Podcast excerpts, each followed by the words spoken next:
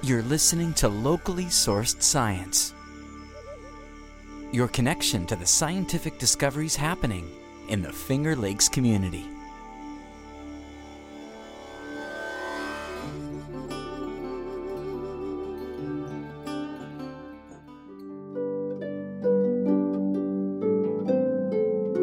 Welcome to the December 24th, 2019 edition of Locally Sourced Science. I'm Esther Rakusin. I hope that this show finds you enjoying a warm and relaxing evening, perhaps next to a fire or a warming air source heat pump. It is the locally sourced science tradition to end the calendar year with our best of edition. Tonight's show will feature some of our contributors' favorite segments from the last year. In fact, one of my favorite shows was our special live St. Patrick's Day show. Locally sourced science contributor Liz Mahood recorded a piece on the harp for our show, and you can hear her playing in the background. So let's get started. In some of our locally sourced science shows, we present a segment on science in schools. Early in 2019, contributor Candace Limper interviewed attendees at the launch of a high school outreach program called Hope Saturday. Here she is. Everybody. My name is Candace Limper, and today I'm interviewing a few people at the launch of a high school outreach program called Hope Saturday. And to start, I'm going to be interviewing Joseph Holland, the visionary behind the program. Mr. Holland, can you explain who is all here? Both from the vet school and from other schools at Cornell University. And then we did get a few students from Ithaca High School who have come up to participate with us.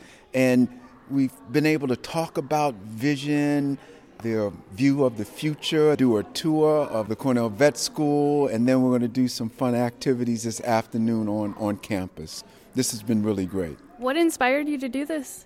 I wanted to see Cornell and the Ithaca community work together in a way to make a difference in the lives of young people. And that was what really inspired me to have this vision of a collaboration to see what could happen to make more of a difference. What would you like to see from this program? My vision for Hope Saturday is to have young people really inspired to be the best that they can possibly be. And then, if it can happen well here with Cornell and the Ithaca community, I'd really like to see this become a model so that it can help in with other colleges and communities across the country so more people can be helped and uplifted. What advice do you have for people who want to start this other places? You know, in order to get a program like this going, you really have to be committed to your community, particularly to the young people. And we'll have a model here to draw from and replicate, but it really starts with your commitment to see the young people in your community do the best that they can possibly be due. And if you have that commitment, then you're ready to go. I'm really hoping that Hope Saturday will catch on so more people can live to be their best and, you know, make this world a better place. After talking with Joseph Holland, I wanted to ask the student volunteers what motivated them to volunteer their time. My motivation is to expose kids to mm-hmm. things that they don't see outside of high school. I knew that I liked animals since I was very young. And I think, aside from the fact that I was like, oh, I like animals, a lot of people told me, like, you should be a veterinarian or you're going to be a veterinarian when you grow up. And that that like seed was planted in my head when I was very young. But how I was going to achieve that was just kind of unimaginable in my brain. We didn't even know what vet schools were around, what it takes to get into a vet school. The fact that, you know, I was going to be doing like a science intensive program in college, which I didn't get a good solid foundation in science when I was in high school. So you can imagine when you go to one of the best universities in the world into a biology program, a 500 student lecture hall learning Gen Chem, and my foundation was zero. So that's very challenging to go into, also being first generation college student, dealing with just being far away from home and your family not understanding what it's like to be in school and not understanding what you're going through as far as trying to achieve something that feels like it's unachievable. So even just getting through college in general was a big challenge for me. And so I think that the more these kids are exposed to things like veterinary medicine or research, Also, it's just great to be part of the first one because we're going to be able to give feedback about how to make it better. And, and also, I hope that Joe said that it can be spread to other schools as well. So I think that even just whoever is here attending can take it wherever they go. You know, if you end up being a professor at such school, you introduce it there. If you end up being a veterinarian in Minnesota, you can have that kind of program where students can come to your hospital. So I think everyone should do it. After talking with a vet student volunteer, I spoke with Luvelle Brown. Yeah, I'm the superintendent of schools here in Ithaca. And so, what do you think of Hope Saturday? Oh, it's an awesome opportunity for our young people to see something new.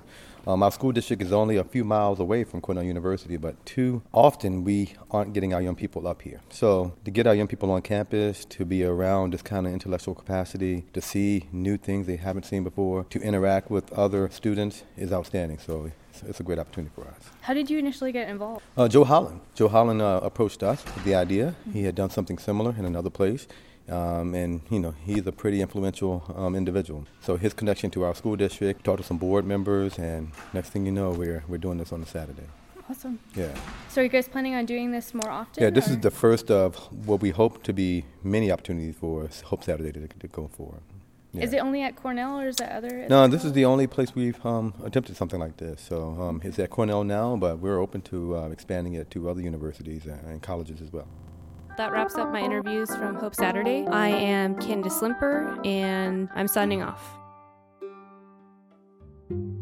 Here's Patricia Waldron presenting one of her favorite segments from the last year. Hello, locally sourced science listeners. This is Patricia Waldron. I did a lot of fascinating interviews for our show this year, but I think my favorite was with Dr. Robin Radcliffe, a senior lecturer at the Cornell University College of Veterinary Medicine. Usually, he studies novel approaches to conserving endangered species like Javan rhinos, but he also teaches a honeybee health course for veterinary students. Honeybees are considered to be livestock animals, just like cows and chickens, and veterinarians can work with beekeepers to help keep their hives healthy. Here's a short segment from our interview. So, how did veterinarians get into the business of helping bees?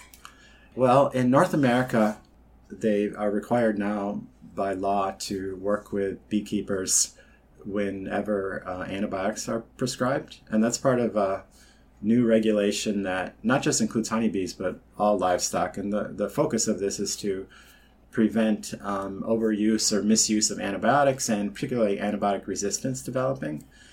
What kind of services can veterinarians offer to beekeepers? The obvious one is when beekeepers call and they want to treat a colony. Usually um, they're treating for foul brood. There's two kinds of foul brood American foul brood and European foul brood, and it's a bacterial pathogen that infects the, the brood or the growing larva of the honeybees. But I think the value of a veterinarian to beekeepers is much more than as a prescriber of medicines or as a pharmacist. I think the real value for veterinarians is um, the problem solving approach that they bring to to health and in, in particular preventative health um, so we can diagnose and treat but i think preventative health is something that honeybees increasingly need because one of the lessons that we've learned in the last decade is that these increasingly common episodes of colony collapse or winter losses of honeybees which are um, at, at, record levels now. More than 50% of colonies are not surviving the winter.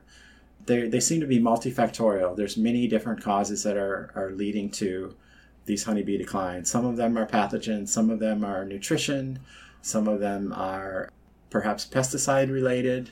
So, having a problem solving approach where you can be one part of a team together with the beekeeper, I think is a, a really good thing.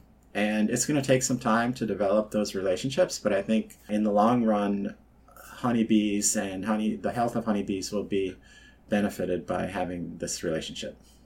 So you almost have to be like bee detectives to figure out what's affecting the hive. I like that. I think that's a good analogy. How is working with bees different from working with other types of livestock on farms? I think one of the biggest things that I've recognized in, in my studies of honeybee health is that the problems that we're seeing in managed honeybees is very different than um, what we're seeing in the wild.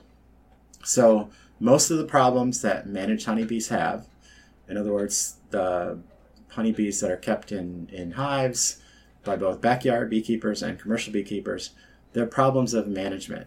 one of the things that Dr. Seeley has spent the last part of his career studying is the health um, the health of wild honeybees compared to the health of domestic honeybees, and there's some very significant differences and some real lessons that we can learn from studying wild bees. Just some common ones that are maybe people wouldn't even think of is the size of the nest cavity is very different in a honeybee colony in a hive compared to a bee tree. It's much larger. Um, and that has implications because the larger the colony, the more brood they have, and many of these diseases, especially the mites, they reproduce in the brood. So more brood, more mites, and that's one of the major causes of colony collapse is the mites not only suck the blood or the hemolymph of an adult bee, which is analogous to our blood, but they also transmit a lot of viruses when they do that. Um, and that leads to collapse of the colonies. Another one is swarming. Beekeepers um, st- prevent swarming through a number of mechanisms because they don't want to lose half their bees. But swarming is a normal part of a wild honeybee colony's reproduction. So by suppressing swarming, we may be in, impacting their genetics. Um, and we also are, it's another way that mites uh, are controlled in wild populations because whenever the queen leaves with half her brood, um, a large portion of mites leave with them, and the brood cycle is broken. In other words, the queen is not there to lay eggs, and that is where the, the mites reproduce. In beekeeping situations, we space our hives very closely together. So there's a lot of um, transfer of bees from hive to hive through robbing, which is where bees from a healthy colony go in and steal honey and also diseases from a weaker hive. There's bee drift, where bees can actually go into the wrong hive because they're so close together. We don't have that problem in wild honeybees because bee trees are not spaced closely together. They're usually about a kilometer apart, actually. And there's a variety of other things that we're learning about wild honeybees that are different from how we manage them in captivity. And I think we could really learn a lot from evaluating you know what bees do in nature because that's that's kind of the normal and one of the things we learn in veterinary school from the very first part of our curriculum is learn the normal first so before we study disease we learn what normal tissues look like and um, i think the same could be applied to honeybee health contributor nick sagerson talked about a special program called skype a scientist Scientists aren't defined only by their research articles or the talks they give at conferences. For many scientists, the drive to give back to the community is powerful and can take many forms. I recently spoke with Morgan Carter, a PhD student in plant pathology and plant microbiology at Cornell, about her experience with the Skype a Scientist program. This program began two years ago, and in that time, more than 2,000 scientists from all over the world have spoken with students who may be future scientists themselves. Morgan will explain in more detail how the Skype a Scientist program makes science more accessible to classrooms, and how the experience has helped her. I was wondering if you could just briefly introduce what Skype a Scientist is. So, what, what do you do as the scientist in this? Yeah, so Skype a Scientist is a program that was started two years ago uh, by Sarah McAnulty, who's a grad student in Connecticut. And she wanted to make sure that people had a better idea of what scientists look like and acted like, and that we were a range of people from different backgrounds and with different interests. And so the idea is to connect um, scientists of all different kinds of fields and backgrounds to classrooms that maybe they couldn't get connected with otherwise. So we're trying to make it so you don't have to walk out the door and go actually into a classroom, but that you can connect to somebody in a completely different state and show them like what you're working on and what you're excited about and what your life is like. So it's kind of two part in that you're talking about what you do as a scientist and why you uh, chose that route and what excites you and um, what your day-to-day life is like and then you can also talk about just the field you study and so some of the kids will ask questions about um, the specific science that you're actually interested in. So you can get a huge range of questions from why did you decide to go get a PhD to why is the sky blue? Where did you actually first hear about the Skype a Scientist program? I first heard about it on Twitter. Um, it just is out there, and there's they have a Twitter account, uh, Skype Scientist, and they they have a hashtag, and so I kind of noticed it on there and I was like, oh, I don't know. What am I going to talk about? And then I actually met the founder over the summer when I was at a conference and I was talking to her about it. And I was like, well, I mean, people don't really care that much about plants, which is what I work on. So you probably don't even get that many requests for plant biology. And she was like, no, we really do. And we need more people. And I was like, great, cool. So I signed up this time and I was really excited to get the matches when they came in. For more information about the Skype a Scientist program, visit their website at skypeascientist.com or on Twitter, where their handle is at Skype Scientist. For locally sourced science and WRFI, I'm Nick Sagerson. Do you have a science event coming up? Let us know by tweeting at us at FLX Science Radio. Also, we are always looking for new members of our team. Write to us at locally sourced science at gmail.com. As Locally Sourced Science is a radio show, we try to capture cool sound effects to present science in a vivid way. Here is Mark Sharvari interviewing scientist Dr. Jennifer Seavey at Shoals Marine Laboratory.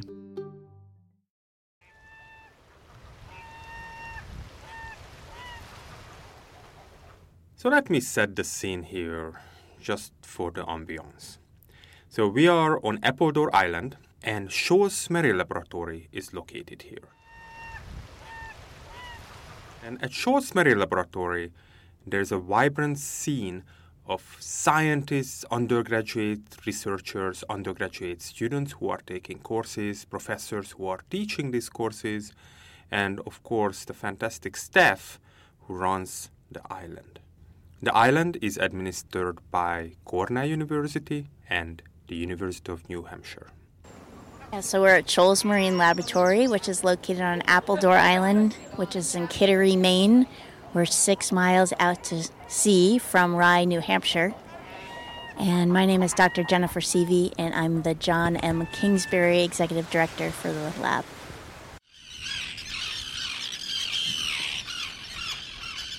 Arctic terns have actually one of the longest migration of any animal on Earth, and they'll go from the Arctic to the Antarctic. This there's literally two to four pairs of Arctic terns in any given year on White and Seavey Island. That's the furthest south that they breed. Most of them are way north of here. Yeah. So the White and Seavey Island Tern Project has been ongoing from since 19. 97 when New Hampshire Audubon and New Hampshire Fish and Game got together and restored a tern colony that was historically in the Isles of Shoals. And it was a really great test of uh, Steve Kress, Dr. Steve Kress, who's affiliated with Cornell's Lab of Ornithology. He developed methods for restoring uh, seabird colonies using pu- puffins in his case. But he developed the methodology around using decoys and playing songs, and so that's what was employed to start this colony. And Shoals was involved from the very beginning to support that research in many, many different aspects. But when I got here, I was looking for my research project, and at that time, the contract for monitoring the colony that the state of New Hampshire Fish and Game offers was up, and so I applied. They restored it. They put it there in the first place, so they have that interest. Plus, there's federal and state protection, so they have that interest for why they want to maintain and protect this colony. At the end of March of this year, we had a special Women in Science show for Women's History Month. Here is Liz Mahood introducing her favorite segment from that show. Hello, locally sourced science listeners. I'm Liz Mahood, and for this Best of 2019 show, I've chosen Kitty Gifford's outline of the life of Donna Strickland as my favorite short segment. I think this segment is noteworthy for two reasons. Not only does it review the life of a Nobel laureate, showing that they really are just like you and me, but it also highlights one of the three women who hold Nobel Prizes in physics. Now, not everyone thinks physics is fun, but I do. I think experimental physics is especially fun because not only do you get to solve puzzles about the universe or here on Earth, there are really cool toys in the lab. In my case, I get to play with high intensity lasers that can do magical things, like take one color of laser light and turn it into a rainbow of colors. Just one of the amazing things we get to see in our laser labs. That was Donna Strickland. She made headlines in October 2018 for becoming only the third woman to win a Nobel Prize for Physics for her work with high intensity laser pulses that smack the electrons right off the atoms. That is to say, the shortest, most intense laser pulses ever created. She is the first woman to win the Physics Nobel Prize since Maria Goeppert Mayer 56 years ago, and Marie Curie is the only other female physics Nobel laureate. Strickland is also the first woman laureate in Rochester, New York's history.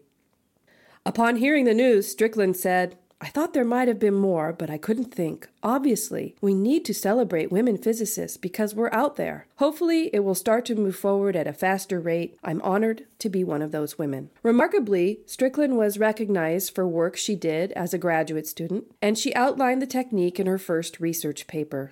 There, at the University of Rochester, along with Gerard Mourou, they developed the technique to amplify the intensity of short laser pulses without destroying the amplifying medium, which was a severe limitation at the time.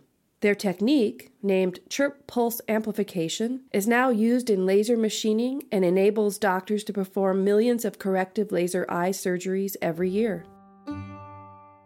In November, contributor Cecil Barnett Neefs interviewed former locally sourced science contributor Gina Mason about her research.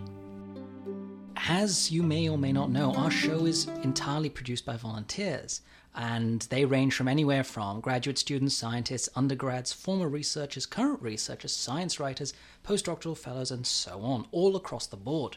We enjoy checking in with our former volunteers from time to time and see what they get up to. Right now, we have our former volunteer on the phone, Dr. Gina Mason.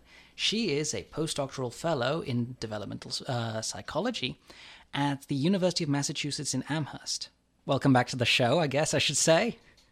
I'm excited to be back. I love this show, and I've been listening to it um, from time to time when I've when I've found the time uh, since I've been away. Is there something that you really took away from working on LSS? You know, your key favorite moment. So there's a lot that I feel like I could say about uh, my time with LSS and and what I gathered from it. First, I I would like to say that it offered me as a graduate student a platform to develop my own science communication skills um, because I think that as scientists and as students in particular that are just learning how to communicate science, we can get caught up in a lot of details. Um, so it really helps me to develop the ability to hone in on the main messages of a study or area of research and to communicate complex information in a way that is accessible to everyone um, including folks who don't specialize in a certain area of research. Um, I also know that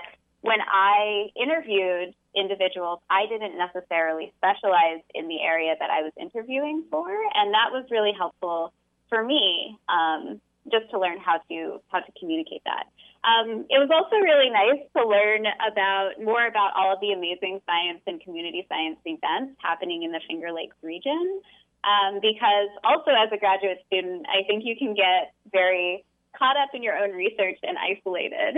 and getting involved in locally sourced science really encouraged me to get out more and explore all of the science resources and organizations in the Finger Lakes. And it also allowed me to meet and interact with some amazing people, and not just the people that we featured on the show, but also um, my fellow volunteers like you guys. Um, so.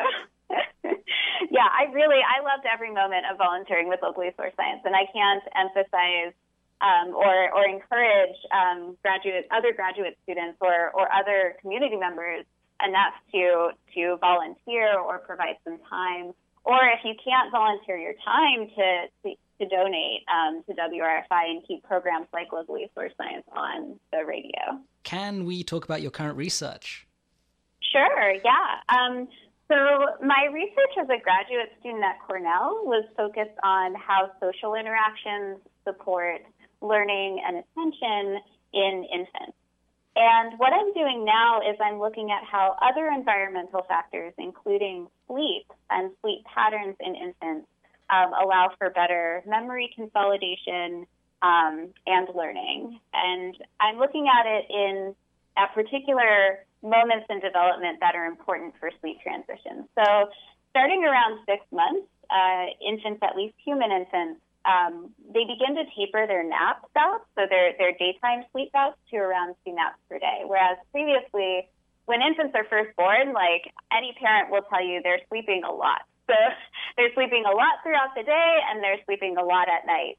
Um, but around six months and onward, they are starting to transition and get more regular in their in their sleep bouts um, in terms of taking just just two naps per day. Um, and so, what my current research is focused on is how infants two naps per day, um, the one that occurs in the morning and one that occurs in the afternoon, how they dip, differ in their depth and staging.